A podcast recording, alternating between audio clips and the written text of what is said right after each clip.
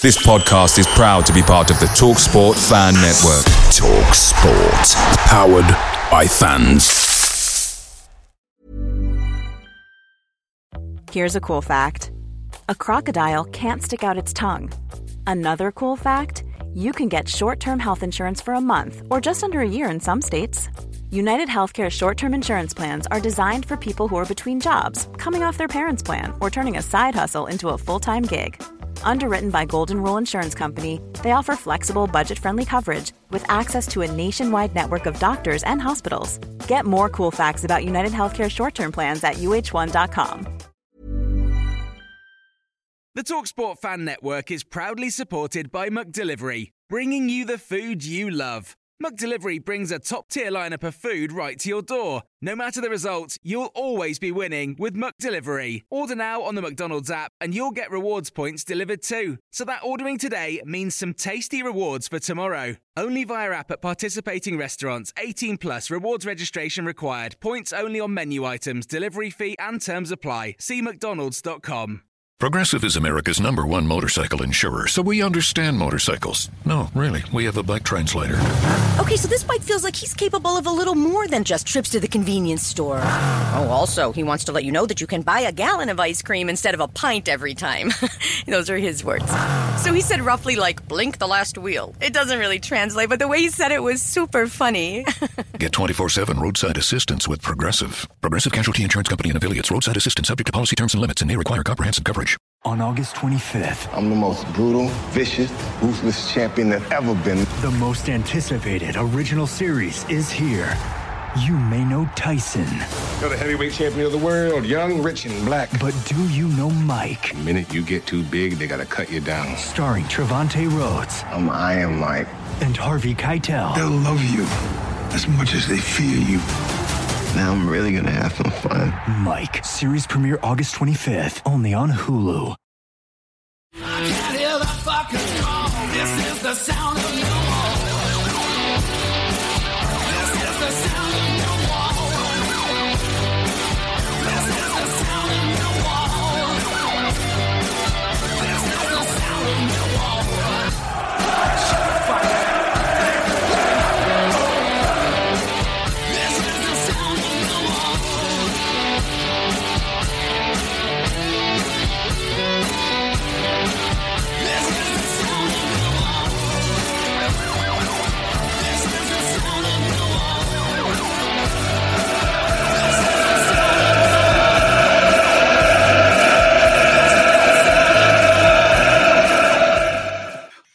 So then, hi, welcome to that Mill podcast. We're back for another episode. This is episode number 14. Uh, I did get it wrong last week, but still, don't worry. Today's a guest, we've got a special guest, but as always, I have the football guru with us, the one and only Kai Bennett. Good evening, Kai. Good evening to you too, Mickey. How you doing? Not too bad, mate. Not too bad. Not too bad at all. So uh, enjoying the sunshine. So yeah, topping up the tan. Um, our special guest tonight is Twitter famous, so famous they made a copy account of him on transfer day. Uh, he works for the South London Press. Most Millwall fans will know him. Most train spotters definitely know him. Um, we've got the one and only Richard Cowley. How you doing? I'm very good, thanks, Mickey. Yeah, yourself? Yeah, not too bad, not too bad. All good, all good. So, thanks very much for joining us um, today. Hopefully, we give you an easy ride. Uh, it shouldn't be too hard, but yeah, hopefully, no, no difficult questions.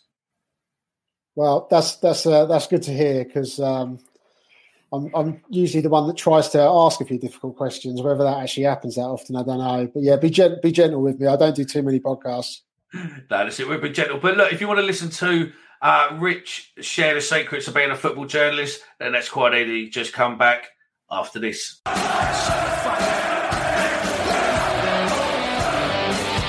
Twitter sensation, a football a football journalist um, who supports a dodgy team um, somewhere along the river. Who um, we've had a great away day there, probably about six years ago when Millwall fans overtook a Korean wedding. Um, what was taking place on the park next to next to Fulham's ground, but we got the one and only Richard Cowley from South London Press. Good evening, Richard. Good evening. How are we doing? Yeah, not too bad, mate. Not too bad. So yeah, that was That was the first year we played Fulham in a while, and we went all the way down there. We took, I think we took about six boats, and where we moored up, and obviously you walk through the park. There was a, a Korean or China, I think it was a Korean wedding taking place, and they were having pictures on the river in the park. And all of a sudden, they got inundated by about four and a half thousand Millwall fans because we just, we literally took over it because you had the neutral stand. We literally right. took every ticket in the neutral stand and all our allocations. So I think we took nearly about seven and a half, eight thousand fans there. It was manic, but yeah, it was a, a jolly good day out. Um, but yeah, there's still those wedding photos popping around, I think, and they'll be looking at that going, didn't invite all these guests. I don't know who they are. So, We're not going to forget that in a hurry, are they? no, no, no.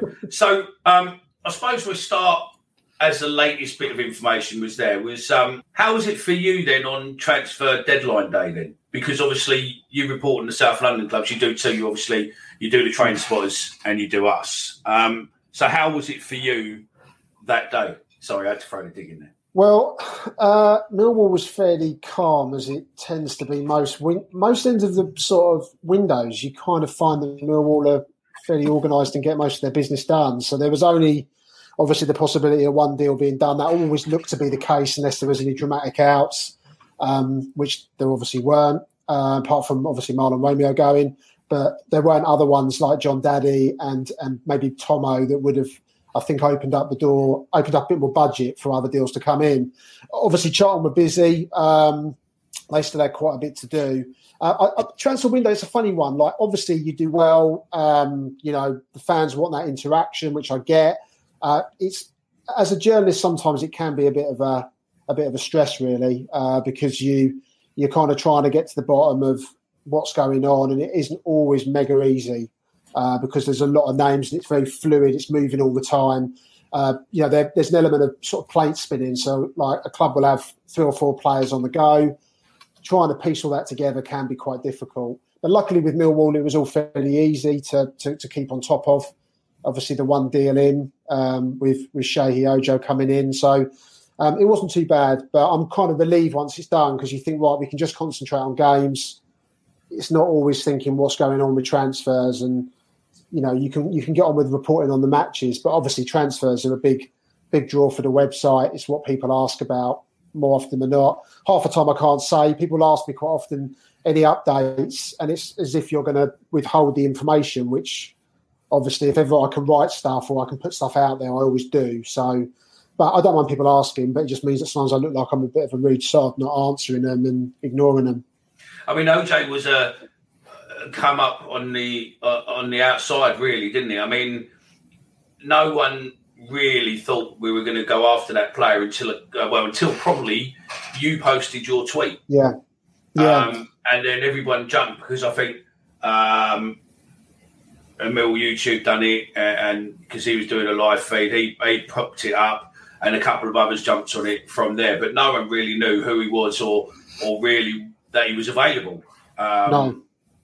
And where, where was that through? Was that through our scouting, or was that just through relationship what Gary's got, or do you know how I, that come about? I, I, think it's a combination, to be honest. I mean, the, the, the player that I think they were obviously interesting. I mentioned it, I think in a few pieces as well, was Luke Freeman. Um. They obviously were, were keen on him. I think he was a, obviously a different option to, to, to what they've brought in because he's a sort of creative attacking midfielder that plays more centrally, very clever on the ball. He's from Dartford, so I think it kind of worked, perhaps like being able to get back family back nearer to home. Um, the problem with Freeman was that it sounded like it was all systems go for quite a bit of the towards the back end of the window. But then obviously he got in, he played, didn't he, in their last game? He came on at half time played well by all accounts. Obviously, I didn't see it, but played well by all accounts. The Sheffield United fans like him. I suppose Jokanovic coming under a bit of pressure to probably bring him into the side when the team aren't um, playing. You know, Sheffield United haven't really started like West Brom and Fulham have, have they? So I think that kind of then meant that that door suddenly closed. And I think then you look at the other options that are out there. And I don't think you can say that Sheyi, Sheyi is sort of a, a like for like replacement. He's obviously not. Um, it's interesting though, you know. I mean, Adam Barrett. Uh, Gary mentioned that Adam Barrett was on the phone to uh, David Livermore. Um, so they, I think, as well, they had conversation. I don't know whether Chopper got involved, but the thing I would say is that with Chop, Chopper and Livers, I, one of the things I learned over the time covering the club when they were there, they were really strong on having the right kind of characters and the right kind of people that would fit into that changing room. And that's why that changing room's been so good for so many years. And the, bedrock of that was was was was Chopper and and obviously, well, I suppose Chopper more than Livers because Livers is, was a coach. Um, so I think they probably did a bit of background. I'm guessing at that stage you're probably thinking, who can we get? And I think I think he's not a bad option to bring in. I mean, he scored. Um, I think it's off the top of my head, was it five goals, seven assists last last season for Cardiff? Yeah, it is. That's right. Yeah. Yeah. So I mean, I think I think he's a good option. I mean, whether he's um, whether he's exactly what Millwall need, I guess we'll find out as we go along. Um, I, th- I, thought it was I thought it was a solid rather than sort of not blow your socks off window for Millwall, but it can be difficult. You know, Millwall have been in the championship for quite a while. You can spend an awful lot of money and not really progress your team that much, and not not really give yourself much of a better chance of getting promoted. So I think that that's the dilemma for Millwall. How deep do you go? Well, it's John Berylson, isn't it? How deep does John want to go in terms of dipping into his pockets and, and spending a bit more money? Yeah, no, I agree. I think you know, I think if John thought that the Premiership was reachable, then I think he'd probably invest some some money into it if we needed to. I think John's a great chairman for us. Uh, yeah. You know, he, he, has been over the years. We've spoken about him quite a few times on the show. Um, smother on the transfer window was, I suppose, really the writing's been on the wall for a while that Romeo was going to leave. Um, mm. And was that last minute, or was that was that a bit more than you know we knew it was going to be happening before? And we just was it just really deciding what club he was going to go to? Yeah, I think I think probably with Marlon, uh, I think that I think he was always going to. The likelihood was that he would probably move on in this window for, for various reasons, which yeah, I probably won't go. I won't really go into too much detail on that. Um, no. But you know, at the end of the day, I think the problem was whether Portsmouth could come to a figure that would make it workable, and I think that was always the problem. It was the same with Tomo in previous windows, perhaps that they liked him as a player, but sometimes he was maybe seen as more important to Millwall. I'm potentially that last window. I think if a club had probably given a bit more budget budget up, it might well have happened. Um, so that was the question with Marlon, I think, as to whether he would go or not. Um, I think people probably, I would say that I was speaking to, expected him to go. Yeah. Um, and so that one wasn't a huge su- surprise. I mean, obviously, we I did the story at the start of the winter, summer where I said that the club were open to offers for Jon Dadi, which seemed to be well received by a lot of Millwall fans. I mean, the problem with that is you can make a player available, but actually getting them to move or them deciding they want to go you can't always do that. And I think I mentioned it in the paper last week that uh, Jon Dadi did have interest from abroad and from League One, uh, but didn't feel they were the right moves for him. So. And also, it all depends on how much money he's on. If he's on a good whack here and he's, you know, he might as well just see out his contract because there's yeah, not a lot really the club can do about it. And that's no, the problem. Yeah, definitely. And I think the thing is, you know, people say like, "Oh, the club just pay him up," but I mean, like, that's like if I had, if you had an employer and you employee and you thought you might be able to use them, you're not just going to say. I mean, normally a player has to take a percentage or whatever. That can get quite messy. Obviously, Jon Dadi came from Reading. He won't be on a, a low salary, certainly. Um, so I think I think there was interest, and that potentially was at a level that worked to free up a bit of money in the wage bill, maybe for Millwall to do something else. But I mean, I, I, don't know. Jon Dadi's obviously got to make his own decision. He's got that contract. I mean, if he if he wants to stay, he's got the possibility. He's not going to feature very much. He's going to come out of contract next summer. And is that a good decision not to maybe go abroad or to League One, maybe score more goals, and you maybe then get a bit more of a demand for you, and that helps with your next move. But so hard, isn't it? I think when you sign players, you have to sort of work on the basis you might be kept, you might keep those players for the duration of their contract. And you saw it even to a large degree almost with Jiri Skalak, didn't you? I mean, Jiri almost did the whole of his contract. Um, I think he left maybe the last window before. Yeah. Um, that's, that's the problem. Bench, getting paid good yeah. money for sitting on a bench. Yeah. Um, being a warm up. So, so yeah. Um, obviously, the two youngsters, Alex Mitchell, um, has gone to Leyton, hasn't he? Yeah, Leyton Orient. That's a good move. I, I see that personally as a good move for him. Yeah, oh, definitely. I think young players going out, I just think it's huge. I mean, I know fans want to see them. Um, I think the problem you've got is that players come on so much quite often when they go and play regular football. I mean, going back to another player from a different club, I remember years ago, uh, Scott Parker couldn't, you know, was in and out of uh, Charlton's team, went to Norwich on loan and came back. And all of a sudden, you had this creative midfielder who came back and just crunched people, made tackles, you know, had a bit of both. And his career just went from strength to strength. So yeah, yeah. I get that people want to see people like Alex Mitchell probably come in or or Isaac up front because obviously yeah. he did very well. But there's levels to this, isn't there? And I, am not saying they can't play at championship level for Millwall, but sometimes you've got to do what Danny McNamara did: go out, play for half a season, do really well, gain confidence, belief that you can play at that level, and then you come back and you really can make an impact. I mean, I think it's good. I mean, Kai, anytime you want to come in for that, just Kai, no problem. But um, I was, I, I think Isaac going back to Sutton is a great move for him because yeah. he achieved so much last season with them, and it's like a a little thank you from the club to say, look, you know, you're really progressing really well. We are going to get you in our team going forward, but right now we think the best move is for you to go back with the team you were playing with last season. You've done so well for them. See what you can do now on an upper league and mm. and see if you can still you know still do it and then going forward yeah we're, we're look at trying to get you in because you know he is the player what we're missing out on at the minute he's the player what we're screaming out for but we need to have a little bit more development on him to go because at the moment i don't know if he's ready for championship yeah exactly i think it's a huge jump isn't it going from national league football where you've done very well but to then suddenly say okay you're going up against championship teams and particularly when you look at the top end championship teams, because you know some of those teams have got such strong sides, such experienced defenders. It is a massive, massive jump, and I think you would you would normally expect a player to probably have shown what they can do at least at League Two level before they would get that kind of opportunity. Maybe even arguably a League One.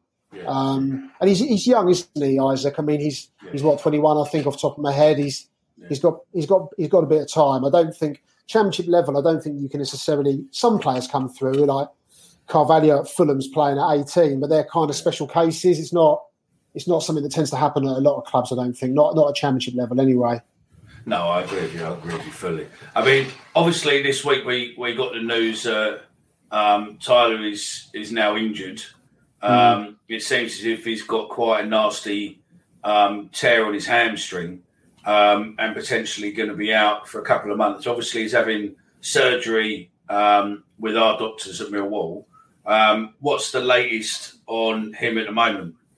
Yeah, I don't think there's any actual t- real t- time scale beyond the fact it will be, you know, it will it will he'll be out for a, at least a good couple of months. Um, I mean, I, I, I haven't actually I've had a week off this week, so I haven't really caught up with exactly what the what the prognosis is on the injury.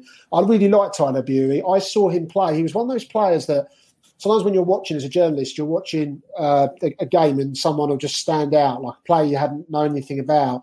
And I remember seeing him, he played for Wimbledon against Charlton, and he came on. Wally Downes, I think, was the manager at the time for Wimbledon. And he brought him on at the Valley in about the last 15 minutes. And he got on the ball time and time again. He was brave on it. He drove down the side. He was putting decent balls in. And straight away, you th- uh, you know, you're sat there and you're watching the game and you're thinking, this kid looks like he's got something about him. And then obviously he did so well at Wimbledon at the end of that season. He then decided not to sign his contract, and obviously Millwall signed him, uh, agreed a deal to sign him.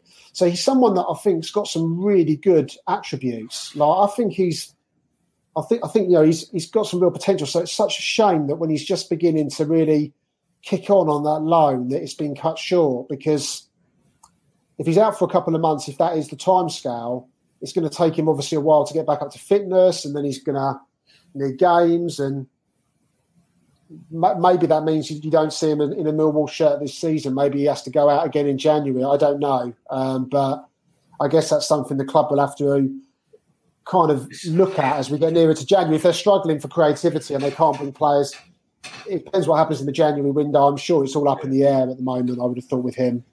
Yeah, no, it's a shame because uh, a hamstring injury is, is a a, a, naughty injury, really, isn't it? But yeah, you know, it is particularly for quicker is. players and, and wide players.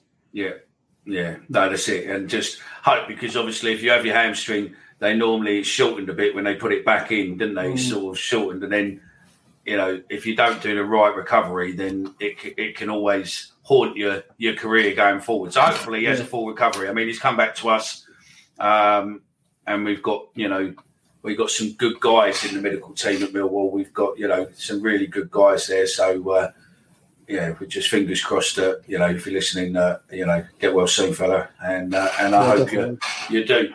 So obviously you speak to all the players regular, or, you get access to yeah. the players regular and whatnot. Who's your favourite player then to have a conversation with? Oh, okay. The reason I ask the reason I ask that is because this week, obviously, Jed's appeared on about two or three different media channels. He's done yeah. a podcast, I think, for um, for the championship or, or, the football league. He's he's been on Talk Sport, and he seems to enjoy, and, and he comes across really well on there. And I just wondered, you know, out of the players who we watch week in, week out, you obviously get to see them face to face or, or, telephone calls and that. I just wondered yeah. which one is your favourite or, or, which one you think is, um, you know, the jokers and whatnot with the with the yeah. Bunch. Well, I would say as a journalist, you tend to rate players as the ones that are going to give you the best quotes and not you know, when you get to Premier League level, quite often you find they're so media trained, you just don't really get anything of any real interest to make into an angle, a headline, whatever it might be. And I'm not saying it has to be sensational, the angle, it just has to be something interesting. Um, and, they oh, and have their PR specialist with them. Exactly, yeah, that's that's the thing. And you, or you might have certain Premier League clubs, you'll have the actual comms team there and they'll say, oh, that bit there, that's not for using, you know, like, and so journalists at that will be like, right, okay. So that happens as well.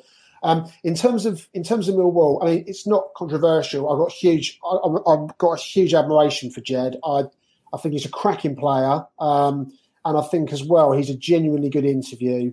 Um, he always has been. Um, he's always somebody that I would kind of if there's a big game coming up and I want to get a, a, nice player interview, he's someone you can do that with. You can chat to him about stuff and feel relaxed. You don't feel if you're straying off of football that it's going to be a problem, which some players obviously don't want to do, which is fair enough. But Jed's good as gold, so he'd definitely be up there. Um, I mean, there's been good ones over the years. Morrow was brilliant. Um, Morrow was so good. Uh, he did not care. The, the last spell he had at Millwall, when I was obviously covering the club, he didn't care if he upset people with what he said. And I remember one where um, you just played Charlton and he got George, George Teixeira, their uh, defender, had been sent off. And Morrow, it was just like amazing insight into the way that his mind worked. He said, "Oh, what me and Greggs do before a game is we pick the weak, what we view to be the weak centre back for me to basically be on, and I try and bully him and I try and put him off his game." And you're like, as a journalist, that's the kind of stuff you want because he's giving you proper insight and he doesn't mind about telling you. And he said, we'll just, I'll just keep cranking him up until hopefully he loses his rag or I can feel I can bully the players so that I can just dominate them. And he said, we'll always have a look and say, which one am I going to, which one am I going to be on in the game? And that kind of stuff is just, it's just brilliant. So he was good.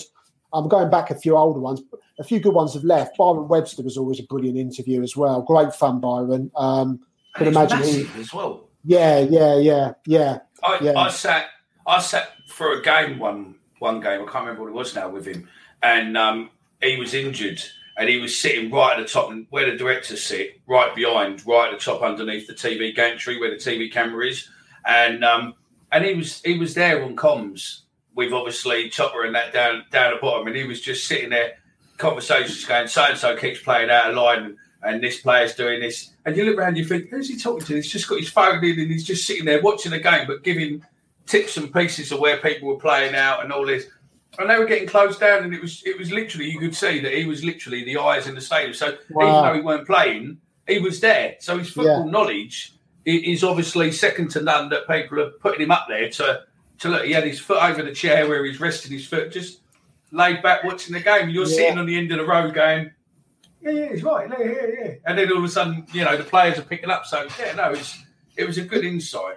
It, it makes you realise when you chat to players and they're a bit more relaxed and they talk to you about stuff. It just makes you realise how little sometimes us as journalists or as fans you know, the difference with football is like as we always say, like I can go, I can go and say, well, I think this X, Y, and Z about Fulham, and I think that he should be doing this, and they should be playing this person.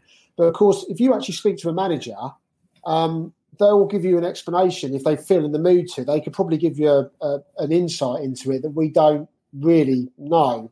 Um, and that's the thing that I think is always. I think I remember Karl Robinson a few years back again for when he was Charlton manager getting asked something, and he went into great detail. Well, this is the reason we did this, and you're thinking, okay, that, that explains it. You know, like because I just watch it as a football journalist, thinking, oh well, Soundso's not playing very well, and they'll say, yeah, but this guy there was pulling him out of position, and then there's there's like levels to the knowledge that uh, even like someone like Steve Brown who does stuff for BBC London, he's brilliant as a summariser, brilliant, and uh, some of the stuff he comes out with, I just think, wow, like that's the knowledge of where he's played. I don't know what he's played, Brownie, but he played as a centre back. He played in the Premier League. He's done 10, 11, 12, 13 years as a pro. Well, probably more than that as a pro. And he just he just knows stuff. Like when centre backs go down towards the end of the game, like um, you know they're getting treatment, and he'll say this is like this is just it's a ruse. You basically go down, get stretched, and it's towards the end of the game. It's just a time wasting exercise. It's just little, little bits like that that some people might know, but there's just there's so much more I think to it. So um, I think going back to the question about the player interviews, Matt Smith's always a good interview as well. I mean, he's a he's obviously a clever guy, um, and yet again, I always enjoy speaking to Matt. But there's most of them are good. There's not really any that are a problem. Um, well, there aren't. There's not. There's not really any at Millwall that are a problem anyway. Oh, but there is at Charlton. I, I tell someone there was a very good interview. Ex one of your ex players, but much in his younger days, Lyle Taylor. Oh, Lyle yeah. Lyle was dynamite every time you could get something good out of Lyle, and their comms team kind of knew that. They'd be like, "Oh no, what's he saying now?" And yeah, Lyle was Lyle. He would say what he thought, so he was he was he was good value. Are you? I mean, because sometimes I know journalists and that where sometimes they they have an interview and they know what they've got is dynamite, but if they if they printed it, it would cause them so much trouble that they have to sometimes go back to the player and go, "That bit you said there, uh, you happy with me printing that?" And they yeah. go, "Oh shit, no, don't do that." Yeah, more often than not, you know, it's that sometimes you player. I, I had one. I won't say it was. It wasn't. It wasn't Millwall, and it wasn't particularly. It wasn't necessarily um, really ultra damaging. But I did an interview a while back with a player, and he said some stuff, and then I got a phone call from uh, one of the, the head of comms, and they just said to me, like, they don't really want that going in. They don't think it's great, um, and I kind of get that because you know we talk. I can talk in the heat of the moment about something and if everything I is just used, okay, fair enough. But if it's one to one, you're kind of that person's giving you their time. You're having a conversation. They're at, they're at a football club saying you're, you're thinking, well, this this isn't the way that you would behave. I don't. So sometimes you make that decision. If someone says to you, "Do you mind leaving that little bit out there?" Nine times out of ten, you'll do it. It's different in a press conference, I would say. If you're in a press conference and there's a load of other journalists and someone sat at a table and they say something, what you what you're going to do. There's nothing else you can do. But I, I do think over the years, hundred percent, I've not used certain stuff. Normally at the request of uh, the person I'm interviewing, but that's the way that you begin to get a relationship with people where they trust you, and then they tell you stuff. They might tell you more stuff, and they might say, "Well, this is what's going on," but don't write it. And so that's how you get you don't just instantly get that level of where people open up to you without them thinking that they can trust you, is what I'm saying. So yeah, no, this kind of goes hand in hand. I understand with that, and also it's it, it's that trust where, like what we started with the transfer window, it's where mm. you'll get little bits of information, um, mm. and, and you'll be able to to place two or three bits of information from various contacts and mm. come up with the answer what you're looking for, and then you can then go back to the lights. I don't know. Say, say for instance, if it was Millwall, you could then go back to someone like Billy or Steve Kavanagh and say, "Is it true you're in for X, Y, Z player?" So that hmm. you've got more information to be able to to probe and go forwards, rather than just hoping for them to give you information, which you know, unless they unless it's signed, sealed, and delivered, then they might not necessarily be delivering giving you that information. Yeah, I think the other thing as well, though, sometimes is you can go to I don't know, you can go to a player's you can go to a player player's agent, you can have a chat with them, and they might tell you they might tell you something and say like off the record, this is what's happening. But the thing is, I think sometimes, and I don't really, I've done this quite a long time. You kind of get an idea the way it works, but I don't think always an agent would then just leave it at that. They'll probably pick up to the club and say, "Oh, I've just had that person on the phone to me." So, sort of things kind of. I think the level of knowledge and the way that information passes around, people, you, you sometimes think that obviously journalists work with almost like that sort of confidentiality clause. Like, I'm not going to share that information. I'm not, you know, I don't reveal, a, I don't reveal sources. That's just standard practice. It doesn't mean that source wouldn't maybe go back to someone and say, well I had I had Richard from the SLP on. He asked me X, Y, and Z. So that kind of stuff can happen, but um, yeah, it's definitely it's definitely part and parcel of it. Just trying to trying to unearth that information as you go along, and sometimes you just can't use it. So, sometimes you know, in terms of transfers, you know, you can uh, play a two three weeks before it it's anywhere. Um, it tends to. I, I would say. Sorry, go on. No, no, go on.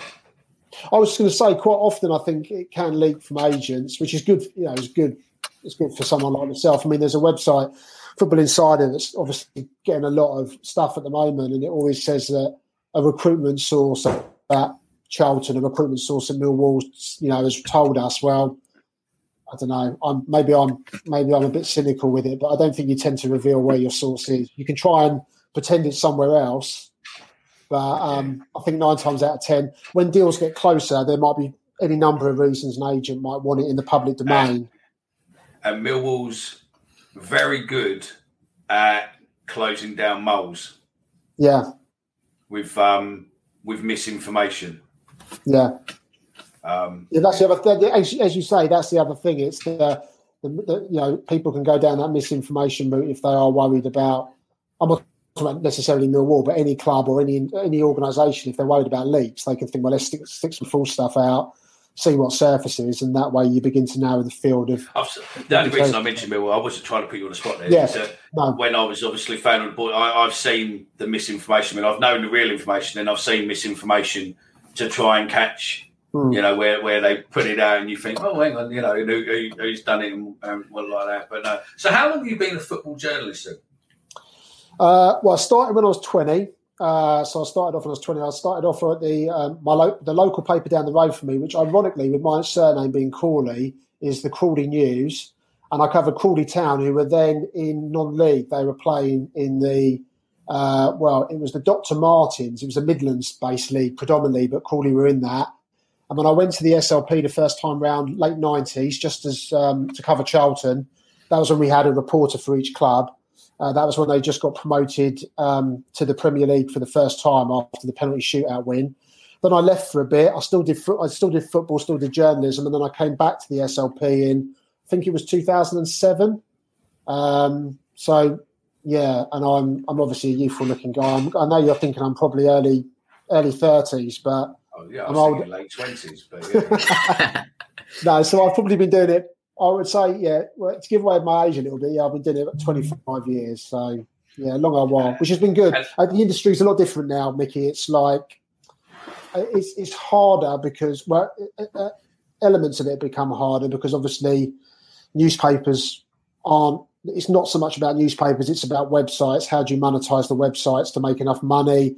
Because you haven't got the advertising revenue you get from papers. So, there's a little bit more openings again. I'm seeing some more people that have worked for me. I've got young people like Kai who's been doing stuff. I've had other young people that have gone on from our place and got good jobs. Um, so there are there are opportunities there, but I'd say the industry's obviously changed a huge amount from when I first when I first came. No, I, we we said to Kai that the local papers are the, are the best ways because they'll always take your stories because because of the deadlines and the websites that you want. You, you know, it's it's as if whenever there's a game for Millwall, you want to be able to put out four or five stories on match day so that yeah. you've got different hits. So you're, you're generating more hits because um, most people will read four different stories by four different people on the same website if there was, you know, if there's access. Yeah. So we can say, we said to Kai, at least then you'll get your name out there. So when you're going forward and you're, you're, you're going for roles or anything else, you've got pre-published stuff. Absolutely. Um, and I think it's good that you guys are, are, printing his stuff under his name as well. Because a oh, lot yeah, of these you, you're taking him as you're taking him as a sports reporter or staff reporter, but you seem to be putting his stuff out as his own yeah. name, which is great. Yeah, no, people that are regular contributors for us, we, we, we set it up on the website so that their names go on it. Um, and the sports reporter stuff isn't always, sometimes it's got the person's name on it, but it's when you click on the actual story sometimes. Um, but it doesn't show on the like the homepage like you're talking about where you can see the reporter's name. Uh, but yeah, we definitely with with everything that people do for us where we can, we always credit it. We always obviously credit photos. Um, so yeah, it's I just think it's a good it's a good way in. Like there's so many people that have done like young writers who've come in, they've written stuff, they've covered the clubs, and they've managed to get you know the SL South London Press you know is a good uh, regional uh, paper that has done has got a good reputation for itself. So because of that, I think if people come through, it gives them it definitely helps. It's about showing willing, isn't it? Trying to get on, I guess, in life and stuff like that. You've got to occasionally think, well I'm going to do this because it will benefit me down the line. And yeah. obviously, as well, with all the guys that do stuff, if they want it, I'm happy to give feedback. I try and give a bit of advice. I'm not saying everything I say is definitely right, but I've done it for a long time, so I kind of know some of the stuff and I know some of the mistakes and little bits that can sometimes help with you know someone sort of reaching a level where they can maybe move on if they if they want to if they want to do that. I know Kai's sitting there, but Kai's quite a good writer. Yeah. Um, for for a lad, you know, and I don't mean to blow smoke up your ass, Carl, but for a, a, young writer, your your match summary stuff is is good. When you do the videos for us, they're great. They get good. They get good numbers. Your channel was was good. Um, hence why you know we we we formed together. You know, we got you on board as such and, and helping us out. But yeah, you, you're you, you're. I mean, how you found stepping into the journalistic world for real, then, Kai? I've loved it. Um, it's really, I just really like listening to the managers and stuff. And, you know, as, as Rich has really helped me with the sort of like the changing of the angles and stuff and how, you sort of, you know, change a story and make it, you know, better and, and, you know, look for the angles in the headline and stuff. That's really helped. Um, and it's quite interesting if you watch the videos on the, on the YouTube that there's almost, there's a lot of the time, there's a lot more, um, detail into what they've actually put on the, on the website as well. Um, which is really helpful. Um, yeah, so overall, I've really enjoyed it so far. Yeah, I said to Kai, one of the things because sometimes when you, if you look at a website, any club, it can be. I'm not giving it a particular club. You might see a load of quotes from someone, a manager, a player, whatever it might be. And I said to Kai, one of the things you've got to remember is that clubs don't always want things that are controversial. So if a manager's or not controversial, but something that could potentially be taken, because clubs have a, a sort of code of conduct, I suppose, and that they don't tend to behave a certain way. So you might actually find that within a video that's embedded on a website or whatever, there might actually be a golden line in there that isn't actually written on the text format of it. Little things like that. Um, I mean, as we go along with Kai, you know, he's been he's been listening to opposition managers and doing bits and pieces on that, which is good. Um, and we'll just see as we go along. I mean, obviously, I'd like him to. Um, maybe he's, he's done some takeaways bits for us after games uh, from Millwall as well. Um, but yeah, I mean, you've been really eager and you've been really you've been just wanting to do as much as you can, and it's great. It's a good it's a good approach. It's Thank you very much. I've, I've, really enjoyed it. Yeah, I loved it. He's definitely eager baby, isn't he? He's uh, yeah, yeah. He's, he's full of enthusiasm, and he's yeah, he's a he's a good lad. He's a good lad. He, he look, he for for a kid who's seventeen, his head's definitely screwed on the right way. Yeah, um, I can't imagine what I was like at seventeen, writing about football. Not, I wouldn't have thought. Yeah, I, I wouldn't know. have been writing about. I wouldn't have been writing about football. Let's put it that way. So yeah. Um, let's. I just want to go back to transfer day. Um, yeah. Transfer day, you were you were trolled superbly, um, and and and uh, the um, copycat account of yours was. Yeah.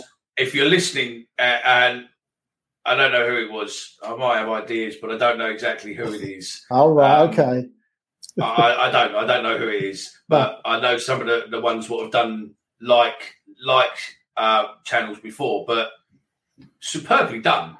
Um, and you you seem to have hoodwinked quite a few people um, with some of the stories. Um, but it must be quite a claim to fame to to have a copycat account yeah. so so well against your name. It must have caused you some problems, though.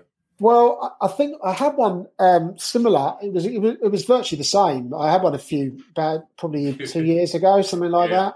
Yeah. Um, funnily enough, I'm trying to. I'm waiting to see if the SLP gets verified because if they get verified on Twitter, I think then the journalist can get verified. It's never really bothered me. I've never really been one person that's thought I need. You can do it now anyway. If Well, you go think- onto, you go yeah. into your account because you've got stuff being published and you're associated to it. You can you can do it. If you you look at your account, we can talk talk off the Okay. show, but I can tell you Yeah, how I to did. I, I did have a little look off the back of that the other day, and um, it seemed to suggest that you need the organisation to be verified first. Um, because I'm not a freelance journalist, I don't know exactly, Yeah. but you're Oh probably yeah, not. yeah, yeah. Because you're not freelance. Yeah, yeah, yeah, Yeah. yeah. Maybe. So, but um, I mean, I, I- it doesn't really matter too much. I mean, some of the stuff is funny. I mean, um, I think was was it wasn't my fake fake version saying um, that Jon Dadi Bodvarsson had signed a new long term contract. That was one of the Yeah. ones, wasn't it? Yeah, Yeah. Jed Wallace was going as well. That was the other one that got Yeah. me. Yeah, I know you said to me, Kai, you um, you did you did you did fell for a couple of them. yeah, I He fell for a couple. of them. I, I can still remember, and I've tweeted about this at least a couple of times because it comes up as like almost an anniversary thing. I can remember uh, reading Shoot and Match when I was a kid, and I can remember back in the day that I think it was the Shoot magazine. They had Ian Rush on the front cover, and he had an Everton shirt on, and it said Rush signs for Everton. And I remember running home to tell my dad, and my dad sitting there with like trying not to, you know, trying to keep a straight face and then saying to me, "Look at the day," and it was obviously, you know, it was an April Fool's. And for years afterwards, he, him and my brother would bring it up regularly. So, and I completely fell for it. I went running home so excited, saying, "You won't believe it." Um, so yeah, there's, you know, it's been happening for years, but just different, different formats. how Um, do you how do you get on with Twitter? Um, it's, I uh, like, yeah, I like Twitter. I think I think you you've you've got to understand that Twitter's not real, and it serves a purpose. Um, Yeah. For us, it's a it's a way to promote the show, create interaction, build audience, um, and various avenues along those lines. But I don't get offended by a lot of the stuff on there. I ignore a lot of the stuff. Um, yeah. For you know like insults and stuff like that. But I, I find it funny. I think it's good. I think there's some very very talented people out there.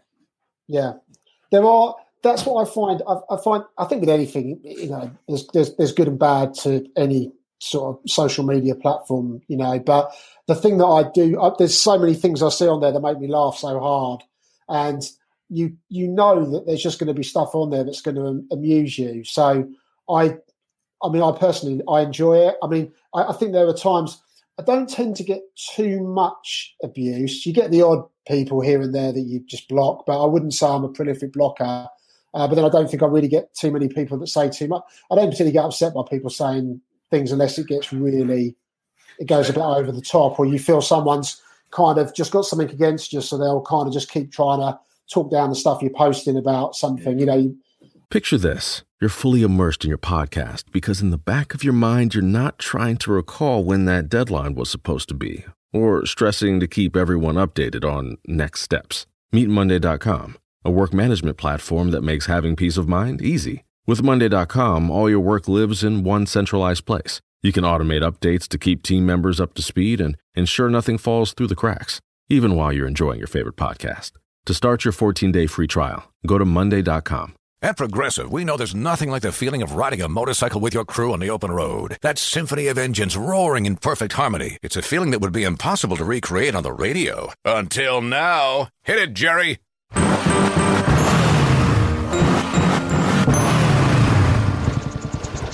Oh, my word. Really, really terrible. Was that a glockenspiel, Jerry? Quote with Progressive and see if you could save with America's number one motorcycle insurer. Progressive Casualty Insurance Company and Affiliates. Uh, no, no, Jerry. It's over. I've, I've had a few that I've had to block like that, but um, I think it's good. It's, Yeah, it's funny. it's good. Do you know Yeah, one thing? What amazes me, right? When I when and you know, I don't normally talk about it, but when I was found on the board, one of the one things and, and started to have more interaction with people in the club and everything else, the one thing that amazed me, and what was our found on board? 2017, 2016, 2017, something like that, right? So it's fairly modern modern time that the club still gets people when we defeat a team from the opposition team phone up the number over the weekend and leave abuse on the answer phone message. Right, okay. And I just, I just honestly couldn't believe that people still in this day and age want to phone up and leave a message on an answer phone, yeah. Abusing, you know, whoever it is. Some days, depending on what it was. I think when we done Leeds, when we done Leeds four three, the answer phone was rammed with with people leaving, you know, dodgy messages and everything else. Did you not know that? No, I didn't know it. Never, I'd never heard that. I mean, it doesn't speak, surprise when, me. Yeah. When you speak to billionaires, and say, "I'd love to get hold of the I'd love to get a copy of some of the messages yeah. and publish them because they are brilliant. They, they must be brilliant. But I've, I've heard them. Some of them are just fully laden with explicit um, language. When you know, poor old what's the name on reception when she comes in in the morning and presses a button and it's just you know untold messages um, of fans abuse. So it's obviously I think they go they've been in the pub or they're pissed and they just go. Oh, yeah, and they're something up. Well, I think I think go back to sort of social media, something like Twitter you know, after a game, it's it's somewhere that people go to basically let out their frustration, and that's why you. I think you'll probably get fans that probably delete stuff the following day. I mean, just as in an angry reaction, or you know, the one thing that happens, what I can't, you kind of accept it. I think is when you're tweeting post match stuff, you can you can see a lot of what kind of reaction is there because if you're tweeting about a manager's post match quotes yeah. or, or whatever it might be, it's people in the heat of the moment and they're angry, so they they, they it's, it's, a platform, isn't it? So many fans go on there now after a game. If a team's played badly, they're gonna they're gonna rant. So it's kind of replaced probably the phone-ins to a fair degree. I mean, I'm not saying I still guilty pleasure. I still listen to that on the drive home every now and again, like Radio Five or or Talk Sport, just for a bit of fun. But I would imagine they get a lot less callers because people just go on social media and do stuff now. Yeah, no, I I, I, I agree. I mean, you know, um, we've got a few interaction ideas going forward, but yeah, it's, it's one of those where you've got to be a bit careful because people do speak freely, and um, mm. it's definitely possibly not something you'd want to do live. You'd definitely no. need to have a dump button um, just in case. But but yeah, Kai, I've, I've I've asked all the questions here. What questions you got? Come on, you you you I've sort of stopped you talking. Go on, fella. What we what we just any questions? Yeah. Any questions to Rich? Go on, and then we're we're we're pause in a minute and go part two. We'll have a brief on West Brom, yeah. and then um and then we're we're do it. So yeah, go on. So what was it like? Uh, what was it like having the deadline day? I think it was was it two years ago, wasn't it? When uh, was it Matt Southall for Charlton? They brought in all them players. That must be an absolute manic because yeah. Brought in, well, Matt Southall did the the the um, I still laugh thinking about it because it still gets posted when he said ready for deadline day and he had like crisps and soft drinks and oh, all kind of like what sort of petrol station food that you've just gone in and bought. It looked it looked so incredibly amateurish, and that that transfer deadline, the one that was in the January, they they obviously had no money East Street Investments, and it wasn't something that I think supporters were fully aware of. I don't think I think they always believed there would be some money there because you know there was all this talk about what they were going to do, and in the end they ended up signing. I think I think at that time he did a competition. Guess who our next signing was? And it was a guy. Um, it, no, no one got it because it was. I think if I'm right in the off the top of my head, it was a guy Matt Smith who was at Man City, and literally no fan was ever going to guess it in a million years because it was just so left field. But they didn't have any money, so yeah um, some of the transfer windows are good fun, like when Lyle when Lyle stayed. Um, as Mickey was saying there, the good thing for you know the good thing for anybody on social media is if you've got that kind of platform, it can help. It obviously helps build um, followers and that then can you know people then go to the website, which obviously hopefully helps keep you in a job for a bit longer. So it's that kind of thing that that kind of helps. Um, and it must have been pretty good when when Tim Cahill signed for for Millwall a couple of years yeah, ago. Was Cahill it 2019? Yeah, yeah, yeah. Cahill was good, and I think we got yeah. Again, obviously, we're an official media partner for the club, and we got first. I remember going to the training ground at Calmont Road and sort of speaking to Tim for about 15, 20 minutes. He was good, obviously. Um, very, uh, very media trained, isn't he? Yeah, very media trained. They gave good, gave good, good content as well. Even though he's obviously played at the at the sort of very highest level, he still did give you a bit of stuff to work with. So um, yeah, he was um, he was good. Obviously, the, it was almost impossible, I would think, to live up to the expectation level of what he would give to you guys that season because of what he'd done before in the Millwall shirt. Yeah, I don't think he was ever due to play properly, was he? He was always going to No. be that that bit in the dressing room to try and give us um, that extra oomph, which he did. Um, Yeah. But I don't think he probably played more than forty minutes did he in his whole time back. Yeah, I'm trying to think. He had a few appearances, and then obviously he had the Fulham game, didn't he, where he got done, and Mitrovic didn't get done um, in that game as well. So uh, sort of a- after the event, but yeah, no, that season was good though, wasn't it? I mean, Millwall went so Yeah. close. I was convinced that was the one season I was convinced Millwall would get to the playoff, championship playoffs. I mean, the team was just wow, it was just motoring and. The noise at the den for that Fulham game. I remember in that first half, it was like it was almost like electricity in the air. It was yeah, it was it was loud, and um, I still think if Millwall had gone ahead in that, it could have been a completely different game. Because we did, we did, Um, didn't we? Was was an offside goal, wasn't there? Yeah, I think goal was disallowed. I think it was for a I think it was for a foul um, for um, can't think who it was. Maybe it was Saville um, who was climbing over a player, or that's what the ref ruled. But yeah, I mean, you had you had Fulham at sixes and sevens, and then they managed to turn it around in the second half. I don't think Jordan Archer would look back too kindly on at least one or two of the goals he conceded in that second half. No, there was that. There was they were the. I think there was a couple of games where we scored in the first minute back to back, didn't we? I think it was Hull and then Forest or something. So we were really flying at the flying. That's well, it's just a shame we didn't make it, wasn't it? But It was a brilliant team. It was a really, Yeah. really good side that side. Um, and I think obviously George Saville coming back. I mean, I think for for for, for George, obviously the teams had some issues with COVID, uh, which every team's had. Um, I think it's affected some of their fitness levels. But I look back at that team that that almost got there, and I thought George Saville was brilliant that season. Not just the goals he scored, like the way that Millwall pressed that season was so good. And Sav was the guy at the front of that who his energy levels were just unreal. And I felt Yeah. once he left, Millwall they didn't press anywhere near as effectively without him in the side. So when I heard he was coming back, obviously I thought it was a great signing. I still think it. I still think it is. I just think um, it's probably going to take a bit of time for players to settle back down after. He's got a new agent now, though, isn't he? Oh, is it? Okay, I didn't know I think that. so. Yeah, yeah, I think he's Yeah. got a different agent to what he had before. You, sorry, Kai, you were there obviously when Holloway was there. Uh, I wasn't. Um, Oh, were you uh, not? well, I, I I was at the paper, but that was Toby. That was Toby, Right. dealt, Toby Porter, who dealt with with Ian Holloway. Yeah, I dealt with Holloway a bit at Palace. Yeah, it was hard work, wasn't he? It was good. Yeah, I was good, to- but he was hard work. But yeah. yeah. I had I had people that I enjoyed dealing with, um, but um, Ian Holloway wouldn't be that high on my list of people. So I was, I leave was, it at that. I was, I was very close to him on the day when he come back with QPR. Was it QPR he come back with? I think it was QPR when Hmm. he was called a cunt uh, um, really bad when he started giving it on the coach. Okay. and and I was right next to the players' entrance. I was against the, the ticket window, um, standing there, making sure obviously that it, it didn't go off, or making sure that I was witness in case it didn't go off to to give our side of it. And I've never ducked so fast in my life. Someone threw a Magna bottle at him. And it missed him Wow. and, and missed me, luckily enough. But he, uh, if you, you, you if you can see the video, I'm wearing a green coat, and as you watch it, when when it's given the abuse to him as he's coming off the coach, you suddenly see me duck, and literally I just caught it out of the corner of my eye coming towards me, and it was like whoa.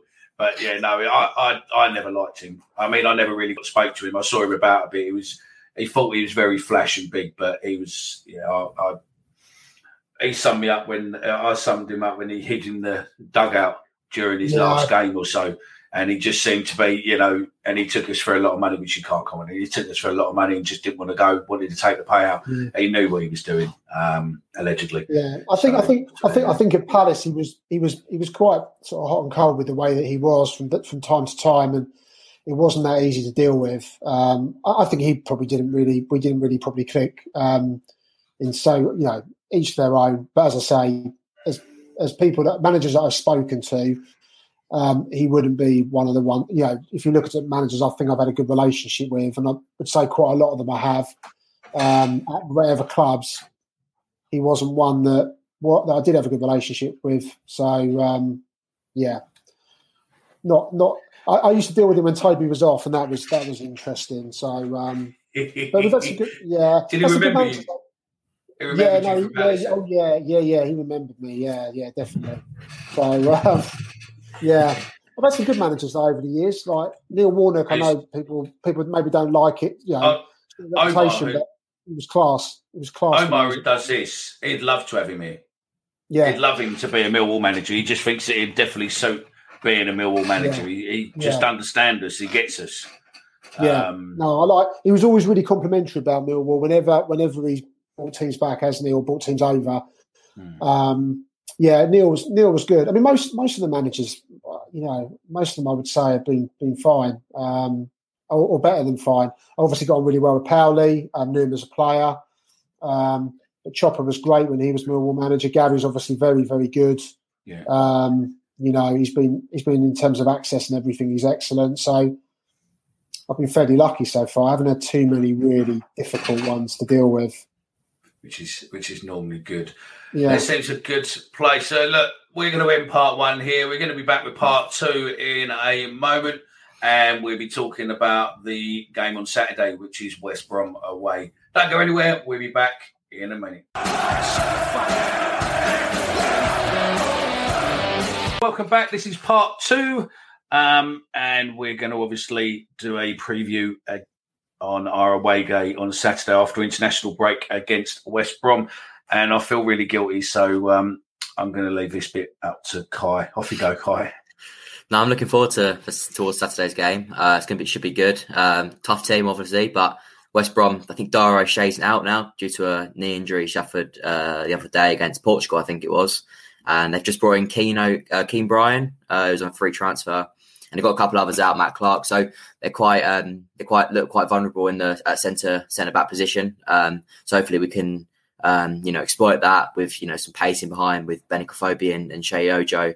Um, but yeah, looking forward to it. Um, I just wonder whether you know Ojo will get his first game of the season, uh, first start of the season, obviously after making after coming to us. Um, I just I've I've been thinking recently about about Saville, and obviously hasn't started the best this season. But I wonder with with us last time, he did really well in the two, uh, the four four two. Um, if Rowett does continue with the five three two, uh, would it be worth you know dropping Saville back into the midfield, back back into the two maybe? Uh, obviously, I know Leonard's Leonard's injured, isn't he? Um, but you know, someone like Kieftenbeld then pushing Ojo into the into the into the three, uh, the the higher one with with Jed and Afobe. What do you think of that, Rich? Yeah, I think. Well, I mean, judging by what David Livermore said, he said that Ojo is best sort of playing on the the left and cutting in onto his on, onto that right hand side. Um, I mean, I, I, would think that he's got to try and. I mean, I think Ojo will probably will, will start. I'd be surprised if he doesn't, just because I think you know he's coming. He, he's obviously come with the fact that he's going to play games. He played him at Cardiff.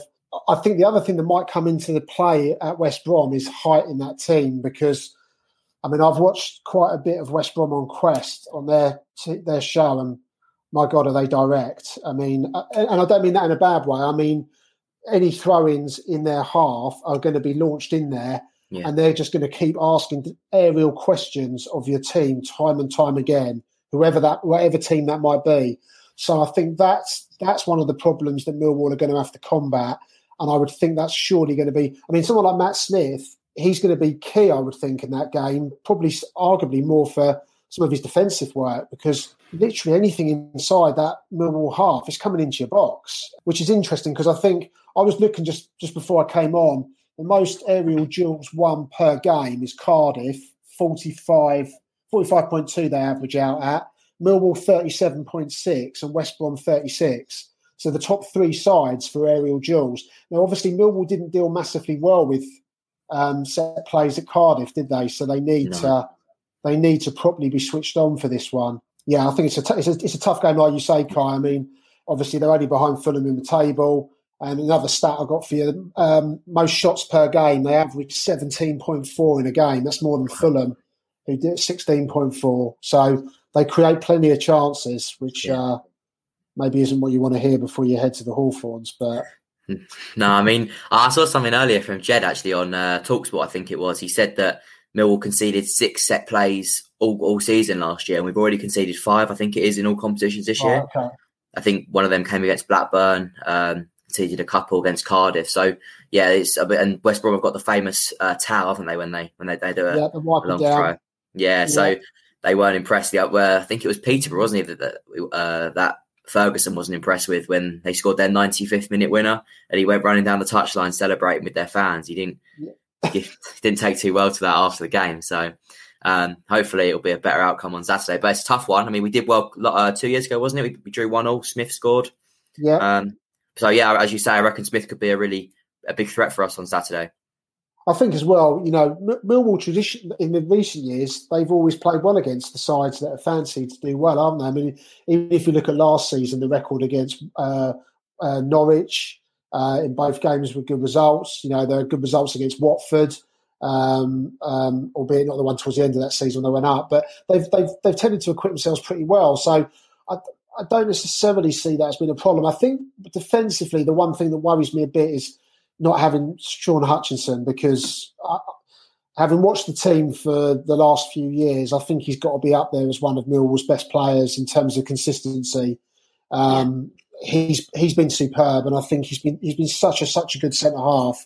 I think the fact he's been out it doesn't help Millwall. You know, um, that's no reflection on the players that have come in. I just think it's just I, I think any team would miss someone like Hutch in the way that he can play at the back, the way he can help organise, wins the ball in the air. He's so good in the air. I think yeah. that's that's that's the shame for this one. Uh, yeah. Because I think we, we, I think with West Brom, you know what you're going to get. Possession wise, they're they're very low. Millwall, Millwall are averaging more possession than than, than West Brom this season. So um, I think West Brom are like twentieth or something for possession in the division. So you know what you're going to get. They're just going to they're going to come at you and they're going to. I mean, uh, Valérien Ismaël's team was very similar at Barnsley. The difference he's got now is he's got better players technically to probably get results. So um, I think it's it's a difficult one for Millwall. It's a bit of a free hit in some respects. I'm not saying that as in like they can go there and play terribly, but it's not necessarily a game that you would expect. And most teams in the division wouldn't go there and say, "Well, we expect to win this game," would they? That you no. you go there and hope they get they get a good result. Yeah, and, and any balls that come into the box have got quality. You know, with Alex Mowat on the on the free kicks in the corners, it'd just be interesting to see. I wonder wonder whether obviously I know Ojo's come in, and you know, and Rowett does play that five three two. Does that may, maybe suggest a system change, or, or do, would you expect to see maybe Ojo try to be a little bit converted into just behind the two strikers, or play up top with a Afobe with Jed in behind now? Yeah, I, well, I don't think I. From, I mean, I've not been told this for sure, but I can't see any reason why the system's going to change um, from the three centre backs because I think it's it, you know particularly away from home. I think you know people will have their own thoughts on what should happen in home games.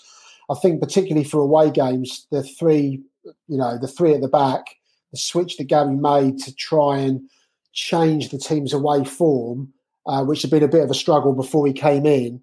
I think like that, I just don't see that changing. I don't see why Gary would change it, particularly against the team like West Brom, where you know you're going to be asked a lot of questions, I think you're going to want the height of Ballard, Cooper, uh, Murray Wallace. You know, you're going to want those people that can win those aerial balls. Um, so I think Ojo is going to have to fit somewhere else. I mean, Gary has said he can play right across the front line, as in like you know all three positions behind yeah. the striker. I guess you could play him up top. I mean, he did it with he did it. He's done it with Mason and Jed, hasn't he? Because he yeah. wanted that kind of pace. And the problem with Matt Smith, as Gary in Gary's view, I think, has been at times that Matt's got many attributes that are really good, but obviously he's not a player that can chase the back four backwards and forwards and shuttle run across and and do that side of it. Whereas someone like Bennett, Jed, or Mason can do that. So, um, but in saying that, I still think Matt Smith will play at the weekend for exactly the reasons I've said. I think. Yeah. I think it's going to be an aerial test, and you've got. A, he's so good in the air. I mean, he wins a ridiculous amount of ball. It's yeah. just you know, he's, I think he's got to be in there. Yeah, and then as you said, like they've you know they've kept the twentieth uh, lowest possession, so they're not going to probably not going to be knocking it around the back four with no. you know as much as you know like Fulham and stuff. But the question is obviously with Mahlon going to Pompey now, Billy Mitchell I guess keeps his place at right back while Danny's Danny's out. Um, you know I thought Billy did well against Blackpool. Yeah. Um, maybe didn't offer as much attacking threat as Danny would, but really quite good defensively. Uh, do, you, do you expect him to to keep his place in the right right back? Yeah, I would think so. I mean, I, I, mean, I was at the as well as the Blackpool game. I thought, I mean, it's different, isn't it, when it's um, when it's a cup game? But I thought Billy, along with Murray Wallace, I thought they were t- probably the two best performers in that that game. Before that, I thought he was excellent in the wing back role. it's obviously different when you're playing against the top end championship sides, but yeah, I think he'll I think he'll definitely play. I think probably to be fair, if Ryan Leonard was fit, I think that Gary would be bringing him in to play that role for that kind of game, just because physically and everything else and experience, I think you maybe look at that. But um, yeah, I definitely think that Billy Mitchell will, will, will stay in. I mean, obviously, if Danny McNamara is fit, he starts, doesn't he? But um, I mean, Ryan Leonard's been another big miss. I think. I mean, yeah. he's um, he's been unfortunate with injuries this season, last season. Um, I just think he's a really good, honest pro, very good player, very versatile, like he showed when he played in the back back three, uh, when he played at centre back. I, I, think, yeah, again, you, you're missing some players, and it's just it's difficult for Millwall because you haven't got you're not blessed with the squads that the depth that some of the other teams have got.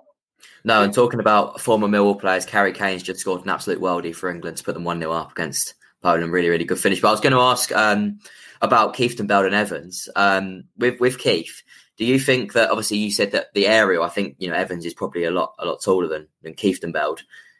With on Saturday, does Kieftenbeld give us a little bit more, you know, aggressiveness, or would you play Evans, who would probably give you a bit more height and a bit more, um, you know, ability to cope with the set pieces?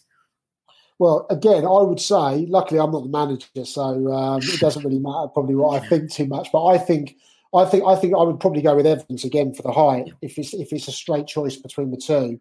I like I like um, Kieftenbeld. I think he's he's he's I think you can see he's got that knowledge, and when he's looking for where the ball needs to be played, and the way he's talking to some of the other players, I think he's I think he's a really good sort of knowledgeable midfielder. I think in this one, height's going to be key. I personally just think, and and athleticism, and that's the problem with a lot of the Premier League teams.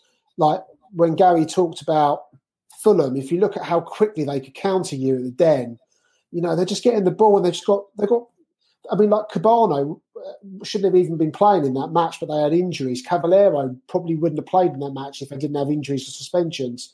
And yet you've got these two guys that the pace and power they had, they were just they just made them too difficult to handle. And that's the problem. I think it probably isn't just a height thing because you're going to come up against a West Brom side that are going to be so rapid as well and and getting onto things that you need that bit of pace in the side as well. Um, yeah, it's a tricky one, I think. So who would who would be your starting eleven for Saturday then, Rich? Crikey, that's a good question. I need to have a look at the last match. Let me see if I can pick that up.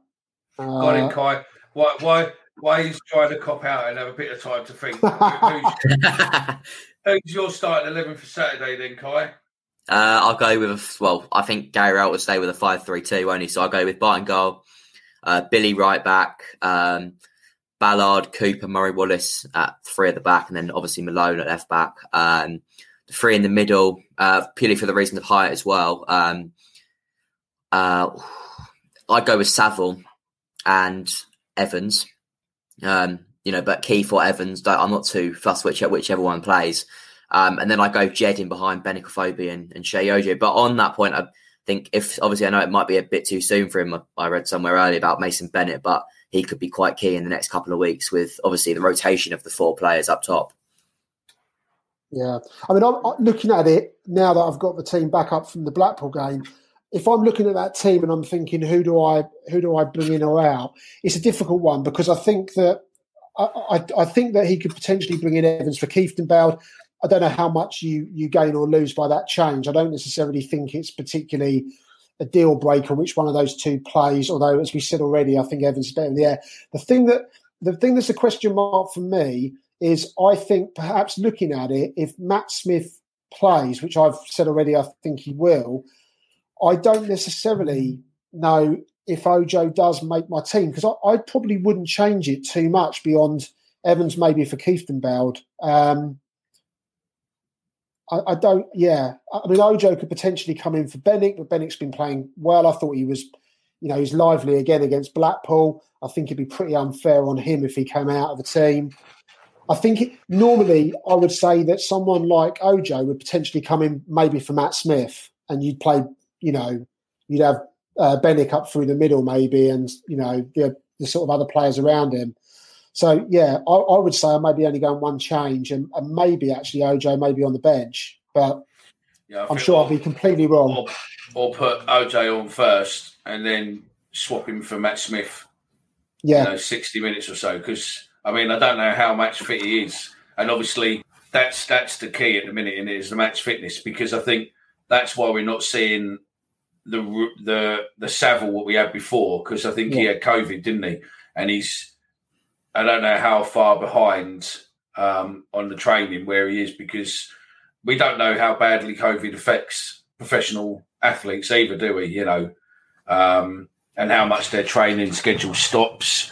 Um, if you know if he's had to isolate for ten days or whatever, and if he hasn't been doing the same amount of training because of being ill as the other guys, it sort of puts him back two, three, four weeks behind yeah. the other guys, doesn't it? And he doesn't yeah. look he doesn't look fully fit on the pitch. He's blowing hard.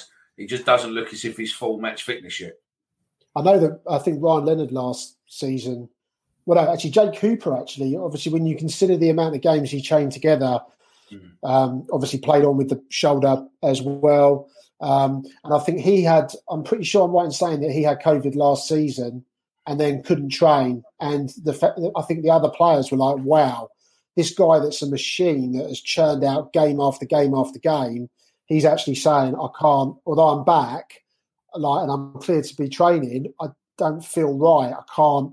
So I think it goes to show that these guys, when they get it, um, it does obviously really massively affect them. And that's before you look at who's been vaccinated, who hasn't for various reasons. That's personal choice to players.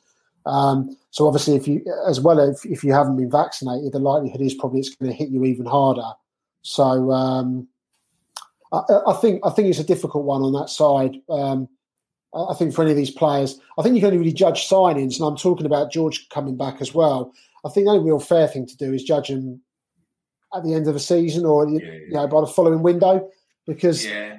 players for all manner of reasons can take time to settle back in, can't they? You know, no, that's it. And we we've said we've said all along, you know, we can't really be judging Millwall in four or five games. When we get to 12, 10, 12 games, then we can judge where we are. Um, but you know, being on the Gary out brigade and all that, four games in, I think it's a bit much. He has to change the formation he's playing at home um, because I think he's not going to get away with paying five at, at, home for the rest of the season. I think he needs to change up a bit. Um, five away, definitely, but I think he needs to look at the formation at home because now you've got fans back. He's going to get it. Uh, I, I can see the fans jumping right on him this season especially yeah. if we're just going for draws rather than wins every game. Yeah, I think that that's the thing, isn't it? I think the fans is another factor for every every club, every manager.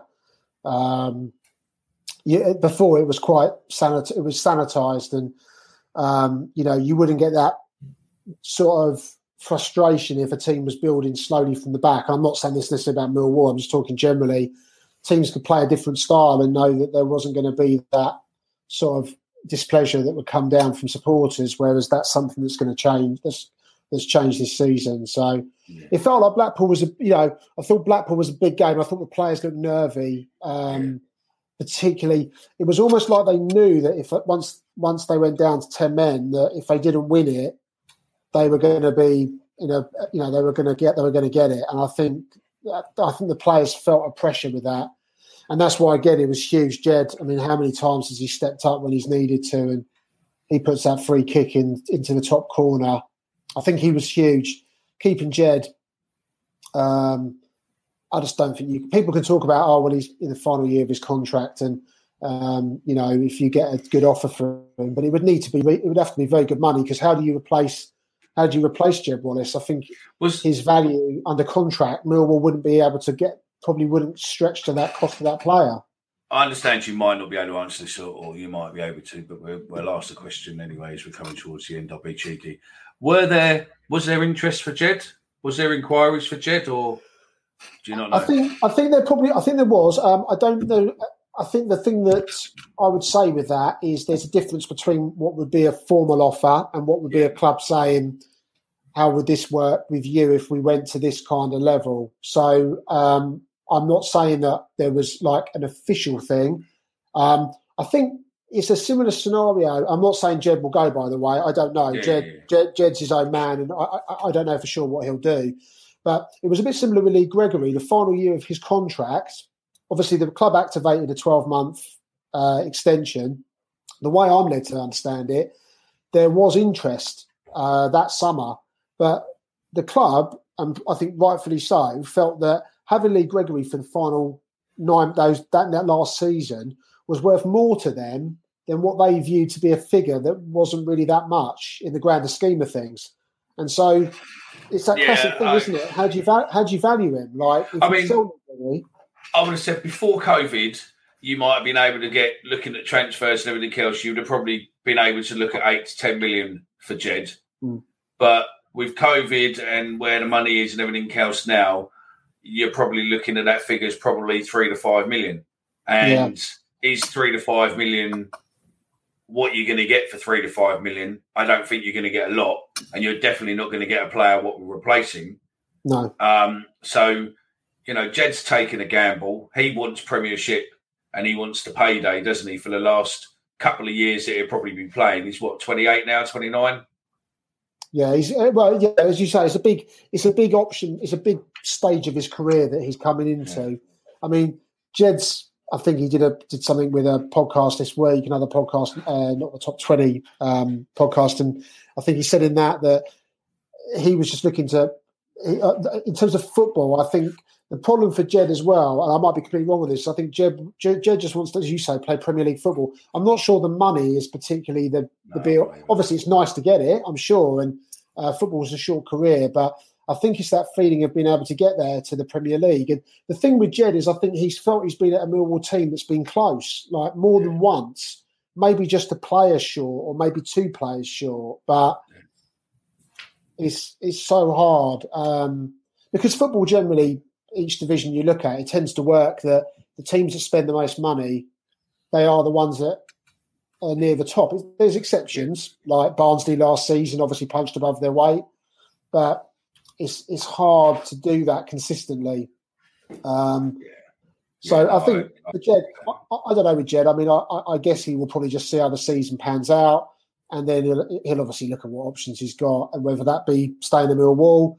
I mean, if he signs another deal at Millwall, you you're obviously getting a very very player. big chunk of the best best years of his career. Um, 100%. so yeah, But yeah, I, I don't think I'd begrudge him if he went to a Premiership. If he went to another League One, you know, like Championship team, uh, not League One, Championship team, then I think I'd be a bit aggrieved. But if he went to a Premiership, I don't think I'd hold it against him. I think it'll be, you know, it'll be good to watch him at a at a Prem and actually seeing his ability. So yeah, Yeah, he's given up. Well, I mean, it, the one thing I'd say with Jed, and he says it himself, but he always he never looks to go into hiding in a game. you know, he cannot be playing well, or he can be playing very well.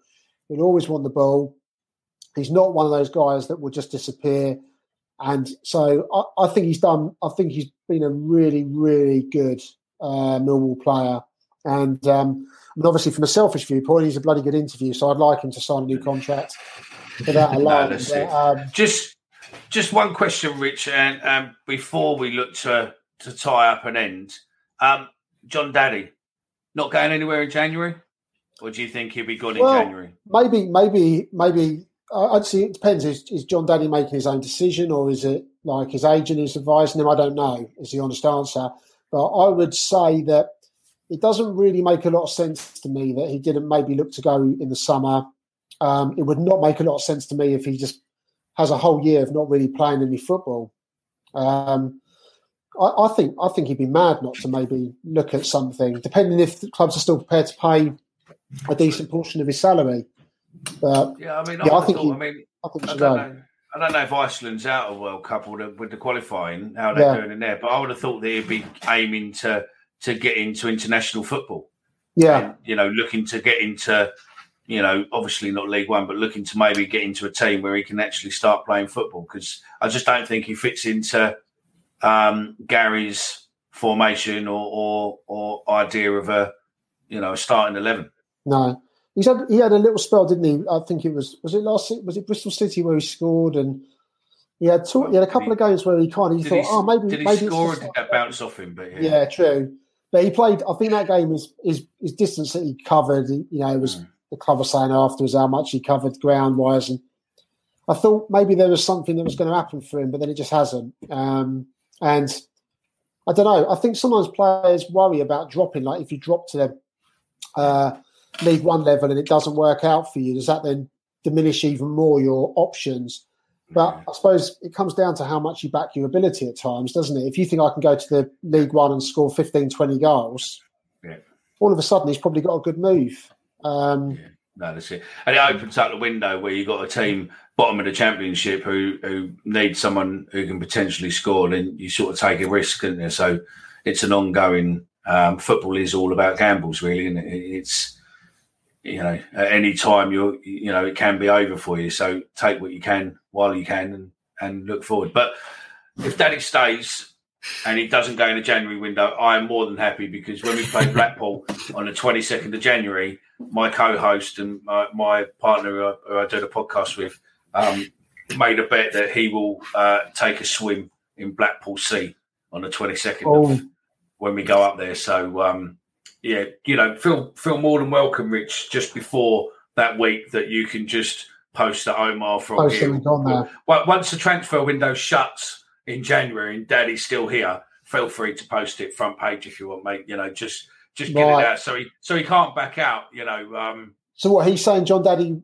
Jon Dadi he will. he would yeah yeah he he made he made what was what was the bet that Jon Dadi would go and the Yeah. first bet with last season was that he reckoned that if Jon Dadi that was it there was two bets if Jon Dadi scores twenty goals he'd streak in um in Borat Mankini from the bank to the Queen Vic down Grange Road and that one we're never really going to see but if he if he he's still here after the, both transfer windows then he will go for a swim in Blackpool Brilliant. But not, in the, 22nd but, but, but not in the Mankini, or is that in the Mankini as well? No, No. no. Okay. Not, unless, not unless someone wants to make a large donation to charity, and then Right, uh, okay. maybe we can we can convince him that way. But Yeah, no, yeah, no, I, I don't think it'll be able to make it. And I'm I'm not doing anything. I- I'm I'm not making any stupid guesses. Kai's got one as well. That if we if we get promoted, then he's safe. But if we don't get promoted, then he's going swimming at Bournemouth. Oh, okay. Well, Bournemouth But probably. Yeah, not so bad in May, is it? But No, that might be nice actually, Kai.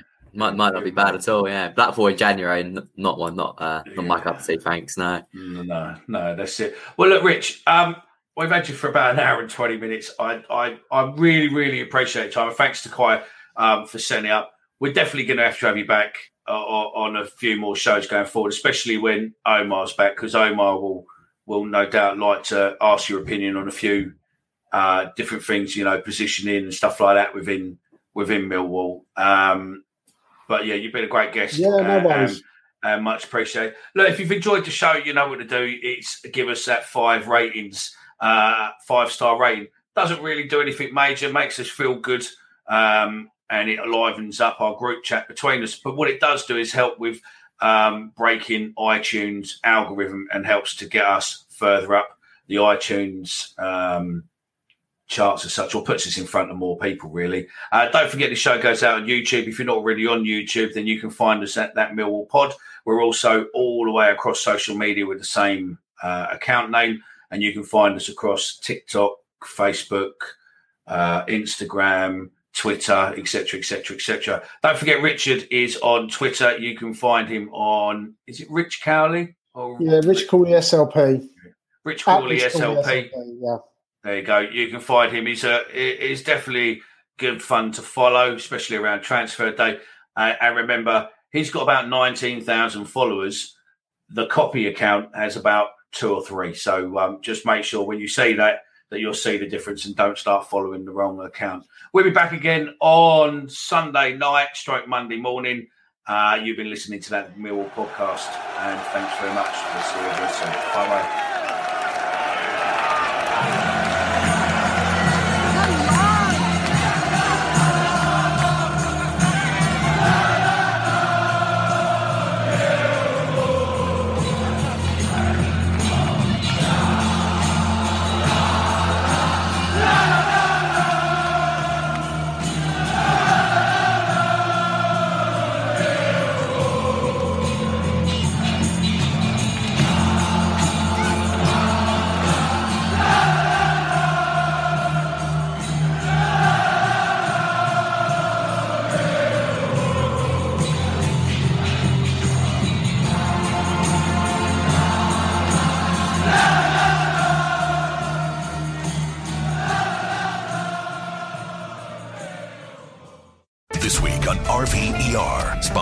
Sponsored by Progressive Insurance. Hey, Chief, we got a damaged RV on its way to the OR. Well, that sounds like a job for the new head of RV surgery. Wait, are you promoting me? Congrats, Martinez. Well, that sounds like a job for the new head of nursing. So you're just promoting everyone now? Yeah, kind of looks that way, doesn't it? When your RV really needs saving, Progressive has you covered. See if you could save with a leader in RV insurance. Progressive Casualty Insurance Company and affiliates covered subject to policy terms. Away days are great, but there's nothing quite like playing at home. The same goes for McDonald's. Maximize your home ground advantage with McDelivery. Order now on the McDonald's app. At participating restaurants, 18 plus serving times, delivery fee, and terms apply. See McDonald's.com. And there it is. That's as good as it gets on this stage. Nissan Townstar EV strikes again. It's an unstoppable van. Unstoppable. Look, just fantastic. You can actually see the Pro Pilot technology in action. Effortless parallel parking. It moves with all the confidence that comes with a five year warranty. And with a bench full of all star van experts, there's real strength in depth here. That's all star quality. Search Nissan Townstar EV and visit your local all star van centre to see for yourself. Terms and conditions apply. Five years or 100,000 miles, whichever comes first. ProPilot is an advanced driver assist technology. Driver's responsibility to stay alert, drive safely, and control vehicle at all times. This podcast is proud to be part of the TalkSport Fan Network. Talk Sport. Powered by fans.